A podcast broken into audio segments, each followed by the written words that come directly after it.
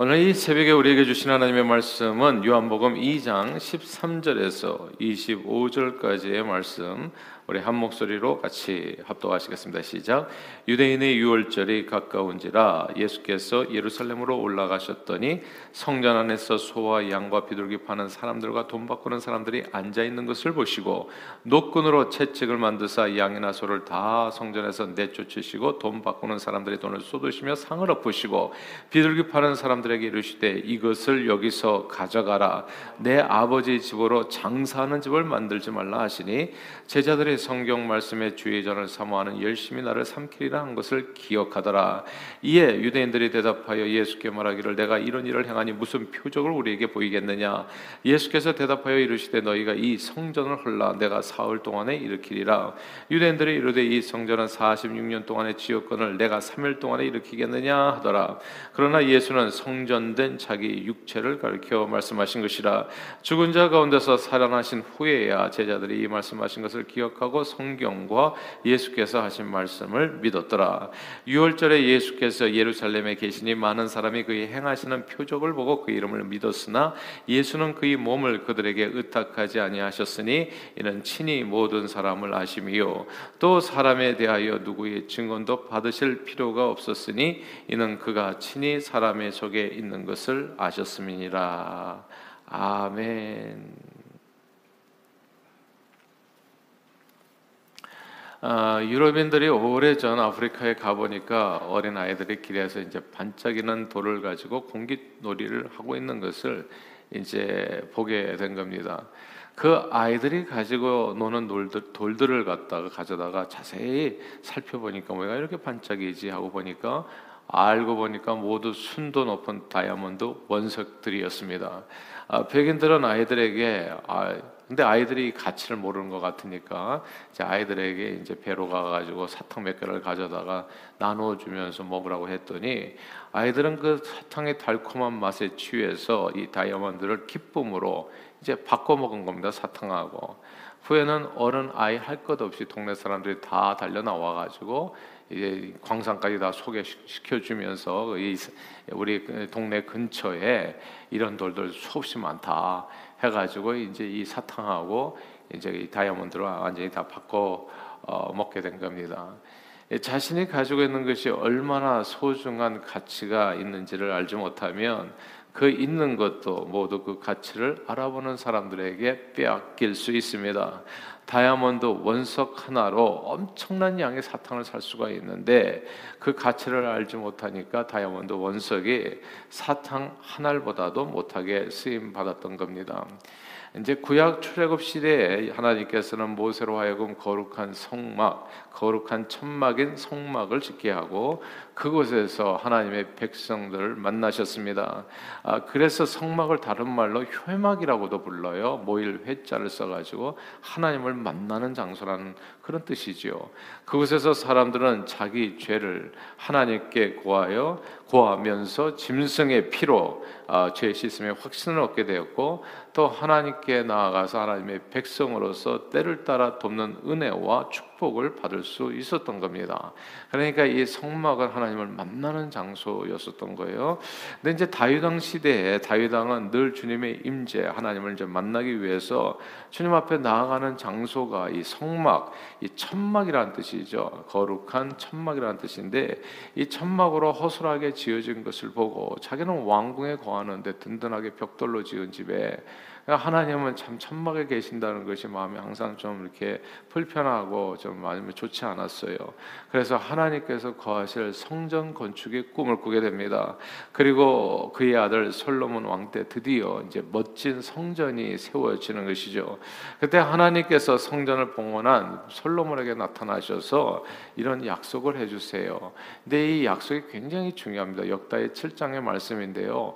왜 하나님께서 성전 건축을 허락해 주셨 는지, 그리고 성전은 도대체 여기서 뭐 하는 데인지, 예, 제사만 드리 버리는 데인지 뭐 율법을 따라서 아, 정말 이 짐승에 피를 흘려서 만약에 그런 식이라면 오늘날 성전은 진짜 의미가 없을 거예요. 왜냐하면 더 이상 성전이 우리가 제사 드리는 장소는 아니거든요.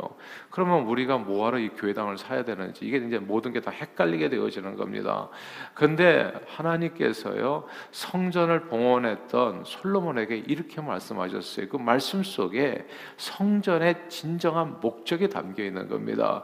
역대사 7장인데 역대하 7장인데요. 그냥 제가 읽어 드릴게요. 역대하 7장 12절 이하의 말씀인데 성전 건축을 완공한 솔로몬에게 하나님께서 밤에 여호와께서 솔로몬에게 나타나사 그에게 이르시되 내가 이미 내 기도를 듣고 이곳을 택하여 내게 제사하는 성전을 삼았으니 혹 내가 하늘을 닫고 비를 내리지 않거나 혹 메뚜기들에게 토산을 먹게 하거나 혹 전염병이 내 백성 가운데 유행하게 할 때에 오늘날과 같이 코로나 이 전염병이 유행하게 할 때에 내 이름으로 일컫는 내 백성이 그들의 악한 길에서 떠나 스스로 낮추고 기도하여 내 얼굴을 찾으면 내가 하늘에서 듣고 그들의 죄를 사하고 그들의 땅을 고칠지라.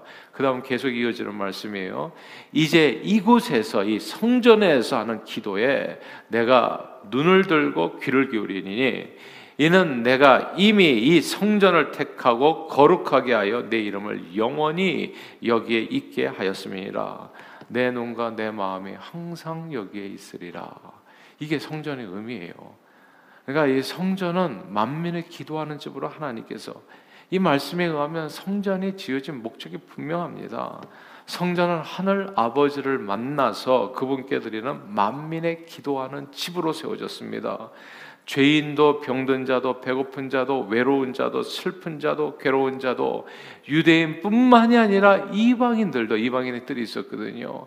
모두 다, 다 주님께 나와 주님을 만나서 그분 앞에 자신들의 문제를 아뢰고 모든 삶의 문제들을 해결받고 자유함을 받는 장소 그것이 성전이었던 겁니다. 정말 전염병에서 나음을 받고 그 다음에 또 이렇게 가난해서 헤어나을 받고 그러고 하늘에서 비가 하늘의 은혜가 이게 정말 하늘이 돕지 않는다라고 하는 생각하는 그런 사람들, 막 저주스러운 환경 가운데서 저주가 벗겨지는 장소, 장수, 가난이 해결되는 장소, 질병이 고침받는 장소, 이것이 성전이었다는 거예요. 그런 목적으로서 하나님께서 이 땅을 치유하고 고치고 회복시키고 온전케 하고 구원하기 위해서 하나님께서 둔 장소가 성전이었다는 거.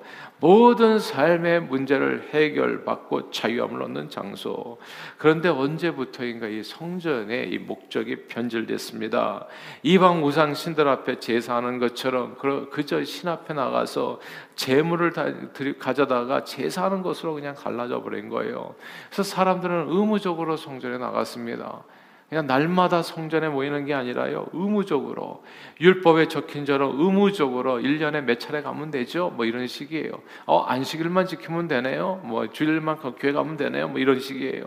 그 짐승을 잡아 제사 드리는 것으로 성도의 의무를 그러니까 뭐 성전에 세금 되잖아요. 뭐 저기 몇 세겔씩 내는 거. 이거 그냥 그 돈 내는 걸로 그 성전세를 지불하는 걸로 내 의무는 다 했다 생각하는 거. 기본적으로 헌금하면 성전에서의 뭐 이렇게 신앙생활은 끝 이렇게 생각했던 겁니다. 주님과의 거룩한 만남이 없어져 버린 거예요, 여러분. 제사가 중심이 되어 버리고 나니까 어떻게 하면 제사를 편리하게 드릴까? 이게요 오늘날도 예배가 많이 강조되는데 예배가 자칫 잘못하면 제사 같이 될, 때, 될 수가 있어요. 그냥 어떻게 하면 편리하게 제사 드릴까? 사실은 오늘도 이렇게 어쩔 수 없이 눈 때문에 우리가 온라인상에서 예배 드리게 되지만 이게 온라인상에서 예배 드리는 것은 이거는 정말 어쩔 수 없는 상황 에서 하나님께서 주시는 그런 길이지 이게 정상이 되면 곤란한 겁니다 사실은. 그러니까 왜냐하면 점점 점점 마음이 어떻게 하면 편리하게 제사 드릴까 그렇게 변해가기 시작했던 거거든요. 그래서 멀리 이방 나라에서 흩어져 살다가 1년에 몇 차례 예루살렘 성전에 와서 제사하는 사람들은 되도록이면 성전 제사를 좀 편리하게 드리기를 원했어요. 그래서 성전에서 가까운 곳에서 소와 양과 같은 재물을 구입하는 것이 좋았잖아요. 그래서 이게 원래는 성전 성전에서 성전이라고 하는 그 location 있잖아요. 거기에서 좀 밖에서 성전 밖에서 이제 물건을 사 가지고 말하자면 양과 소를 사 가지고 성전에 가지고 와 가지고 성 전에서 이렇게 드려야 되는데 그 제사를. 근데 사람들이 이 양과 소를 끌고 오는 것 자체가 힘이 들잖아요. 그러니까 이게 너무 힘이 들다 보니까 어떻게 하면 쉽게 예배 드릴 수 있는가? 어떻게 하면 지금 이렇게 그러니까 뭐 예배 시간도 짧아지고 요즘 다 그러지 않습니까? 어떻게 하면 짧게 짧게 쉽게 그래 간단하게 모든 것을 그러니까 그런 생각들이 다 있었던 거예요. 주님 만나는 시간이 길어지는 게 힘들어. 그러니까 그냥 주님 만나는 거 그냥 물만 먹고 가죠. 빨리빨리 끝내고 그냥 형식으로 빨리빨리 끝내고 빨리빨리 집에 가서 할 일도 많은데 밭에 가서 일도 해야 되고 소도 사야 되고 장가 가야 되고 시집 가야 되고 아 근데 교회 와서 잡혀 있는 게 이게 너무나 아까운 시간이잖아요. 그래서 빨리빨리 하려다 보니까 먼 데서 소와 양 사는 것도 너무 힘들어. 그래서 성전 근처에서 소와 양을 팔다가 급기야는 성전 안까지 들어와 버린 겁니다. 그게. 이방인의 뜰에서까지 장사시설에 들어와서 재물을 사고 파는 일들이 벌어졌어요. 그러니까 이방인의 뜰에는 원래 만민을 기도하는 집이라고 유대인뿐만 아니라 이방인들도 와서 기도할 수 있는 하나님을 만날 수 있는 장소가 되어야 되는데 그 안에 들어와 가지고 물건을 사고 파니까 유대인들이 이방인들이 갈 데가 없어진 거예요. 그러니까 그러니까 자기네들도 하나님을 만나지 못하고 이방인들도 주님 앞에 나오는 것을 막아버리는 것이 돼버린 겁니다. 그러니까 이렇게 이제 이 성전 근처에서 양과 소를 팔던 사람들이 성전 이방인의 뜰까지 들어와 가지고 장사치들이 물건을 사고 팔고 또 이제 먼 데서 왔으니까 로마 돈을 가지고 있잖아요. 이 로마 돈은 또 유대인의 세겔로 또 바꿔 가지고 헌금을 해야 되는데 아 그러니까 또 환전소가 또 만들어진 거예요. 성전은 헤롯 성전은 참으로 아름답게 지어졌으나 그 안에서 행하지는 일들은 완전히 성전의 목적과는 딴판으로 이루어진 겁니다. 성전은 더 이상 모든 세상 만민들이 하늘 아버지를 만나서 그 앞에서 기도하고 삶의 문제를 해결받는 것이 아니었습니다. 예수님 시대의 성전은 그저 유대인 남자들의 율법에 따라서 종교적 의무를 채우는 기구로만 전락해 버렸던 겁니다. 보세요, 사랑하는 여러분, 오늘날 교회당에 대한 생각들이 사람마다 많이 다르더라고요. 예. 정말 목사님들 가운데서도 엉뚱한 소리 하시는 분들 참 많아서 지금은 진짜 혼란스러운 시대예요. 근데 어떤 사람은 이렇게 얘기해요. 교회당이 너무나 신성시해가지고 이, 이 장소를 아주 신성시해가지고 이렇게 장소를 갖다가 이렇게 아, 너무나 이렇게 거룩하게 여기는 이것도 너무 지나친 거. 또 다른 사람들은 아이 교회다 그냥 건물일 뿐이다 와가지고 막 창고 같이 막 사용하려고 하는 그런 사람들도 있고. 또 어떤 사람은 교회당에서는 최소한의 신앙 생활의 그 의무만을 채워하는 곳이라고 생각하기도 하고. 그래서 주일 예배 한 시간 예배 빨리 드리고 얼른 헌금하고 빨리 돌아가가지고 그냥 세상에서 이게 또 이렇게 아, 이렇게 또 삶을 또 살아야 된다 이렇게 생각하고 그러나 예수님의 말씀에 의하면요 교회당은 오늘 본문에 이렇습니다. 오늘 본문 16절을 같이 한번 읽어보세요. 16절 말씀입니다. 요한복음 2장 16절 말씀 같이 읽겠습니다. 시작. 비둘기 파는 사람들에게 이르시되 이것을 여기서 가져가라. 내 아버지의 집으로 장사하는 집을 만들지 말라 하시니 아멘. 이게 놀라운 말씀입니다. 여기서 내 아버지의 집. 야 이게 과거의 성전을 이렇게 누가 생각했을까요? 근데 예수님이 말씀하시는 거예요. 성전을 교회당을 내 아버지 집이라고 말씀하신 겁니다. 근데 이 말씀이 놀라워요. 왜 놀랍냐면 예수님 당시에 이 성전은요. 에돔 사람 헤롯이 유대인들의 환심을 사기 위해서 기원전 20년의 성전 건축을 시작해서 46년 동안에 완공한 건물입니다. 건물을 짓는 사람부터가 헤롯 왕, 건물을 지었던 사람부터가 여호와 신앙 일도 없는 이방인이었어요. 근데 그러면 어찌 보면 이 성전이라고도 부르기도 어려운 그런 어용 건물이라고 얘기해야 되는가요? 성전을 지은 사람이 예수 믿는 사람이 아니야. 예. 그러니까 무슨 장사치 같은 사람이 정치가가 그냥 교회당을 자기 권력으로 지은 거예요. 네. 근데 그럼 그 건물이 그렇게 지어졌는데 그 건물을 향해서 예수님께서 내 아버지 집이라고 부르는 겁니다. 우리는 이 예수님의 말씀을 통해서 아주 중요한 한 가지 사실을 깨닫게 됩니다. 주님께 나와 주님의 이름을 부르며 예배하는 장소는 그 어디나 하늘 아버지께서 거하는 집이 된다는 사실입니다. 예전에는 성전이요 예루살렘에 딱 하나 있었어요, 그렇죠? 그래서 정말 아버지를 만나러 가려면 어디로 가야 돼요? 예루살렘까지 우리가 비행기 타고 가야 돼, 걸어서 가야 되나요? 무슨 저기 아, 저기 짐승을 타고 가야 되나요? 마차를 타고 가야 되나? 어쨌든 온 세상에서 다 예루살렘 성으로 가야 되는데 그런데 예수님께서 십자가에 죽으시고 부활하신 일에 놀라운 새로운 약속이 생긴 겁니다. 신약이죠. 예수 이름에 선포되어지고 예수 이름으로 모이는 그곳은 그 어디나 성전이 되어지는 놀라운 축복이 우리에게 임한 겁니다. 오늘 본문의 21절 말씀이에요. 21절 말씀 같이 한번 읽어볼까요? 시작. 그러나 예수는 성전된 자기 육체를 가리켜 말씀하신 것이라. 아멘. 여기서 성전된 자기 육체 이 구절을 좀 주목해야 됩니다. 원래는 예루살렘에 성전 하나 있었는데 이 성전을 허물어라. 내가 사흘 만에 다시 지으리라 얘기했거든요. 이거 어떻게 46년 동안 지금 성전을 갖다가 사흘 만에 다시 짓느냐 했을 때 예수 가르킵니다. 예수님께서는 예루살렘에만 있었던 성전을 허물어 버리시고 자기 몸으로 다시 새로운 성전을 지으십니다. 성령이 거하시는 너희 몸이 그 안에 성령이 거하시는 성전인 것을 알지 못하는가?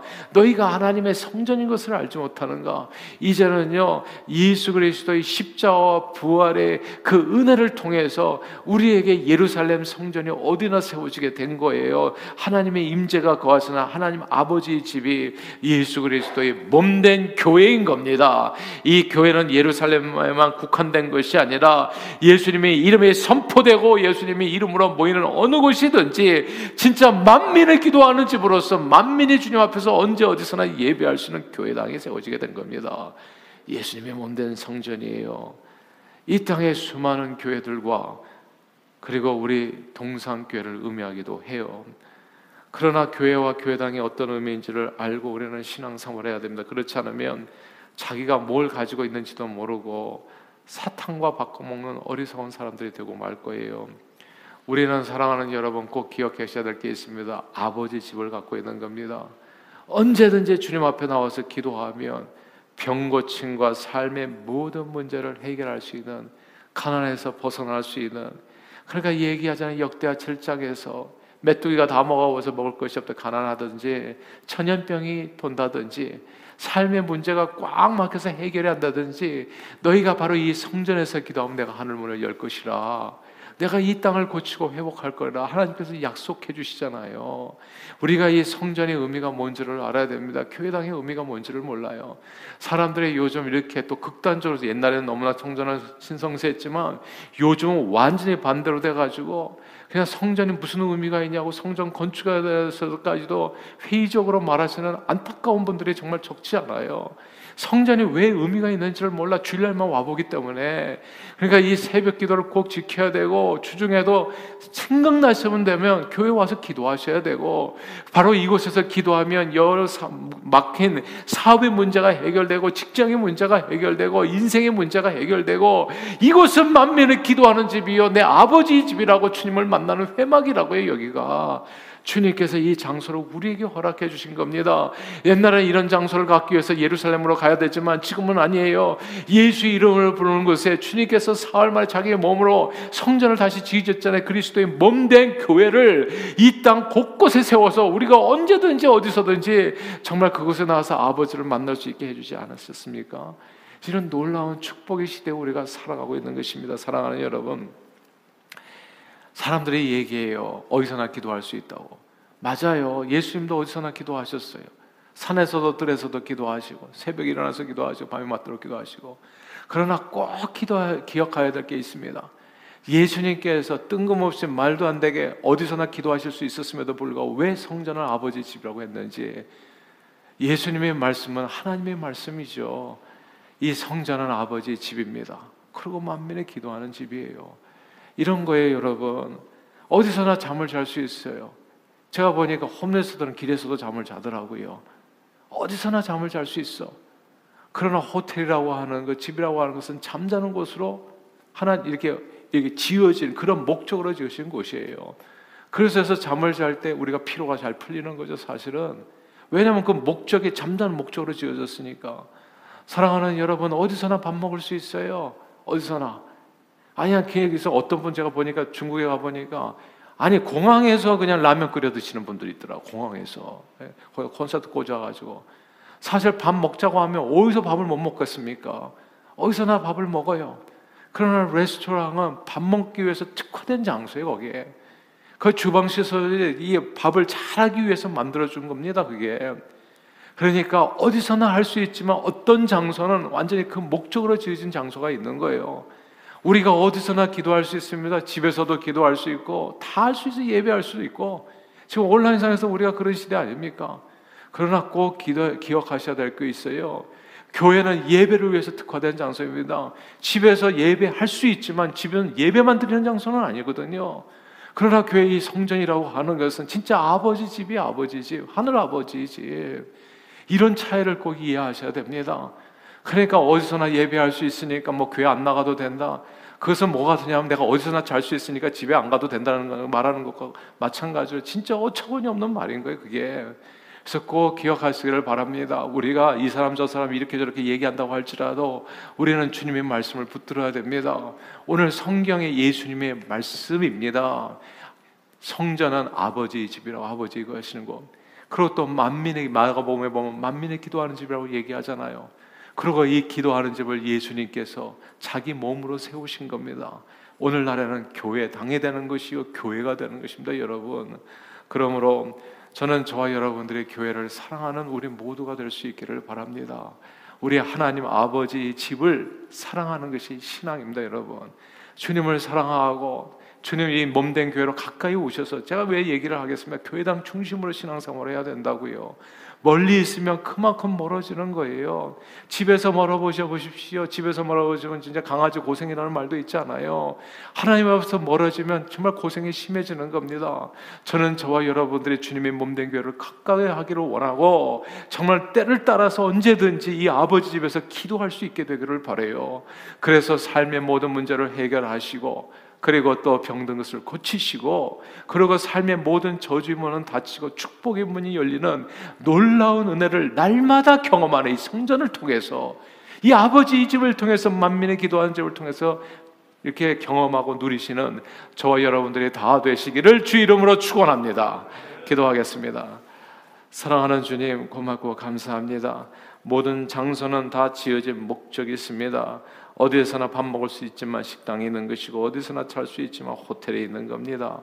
어디서나 기도할 수 있지만 그러나 또 교회당은 만면에 기도하는 집 아버지 집이라 했습니다. 하나님 이런 사실을 기억하면서 주님께서 당신의 몸으로 세워주신 이 교회, 교회를 정말 사랑하는 저희들 되게 해주시고 교회 중심으로 신앙생활 제대로 하게 도와주시어서 또 교회를 가깝게 하고 교회 안에서 정말 기도하게 아버지 이름 불러서 기도하는 저희들 되게 해주셔서 삶의 모든 문제를 해결받고 질병에서 고침받고 저주의 문이 닫히고 축복의 문이 열리는 놀라운 은혜를 날마다 경험하는 저희 모두가 되도록 축복해 주옵소서. 예수 그리스도 이름으로 간절히 기도하옵나이다. 아멘.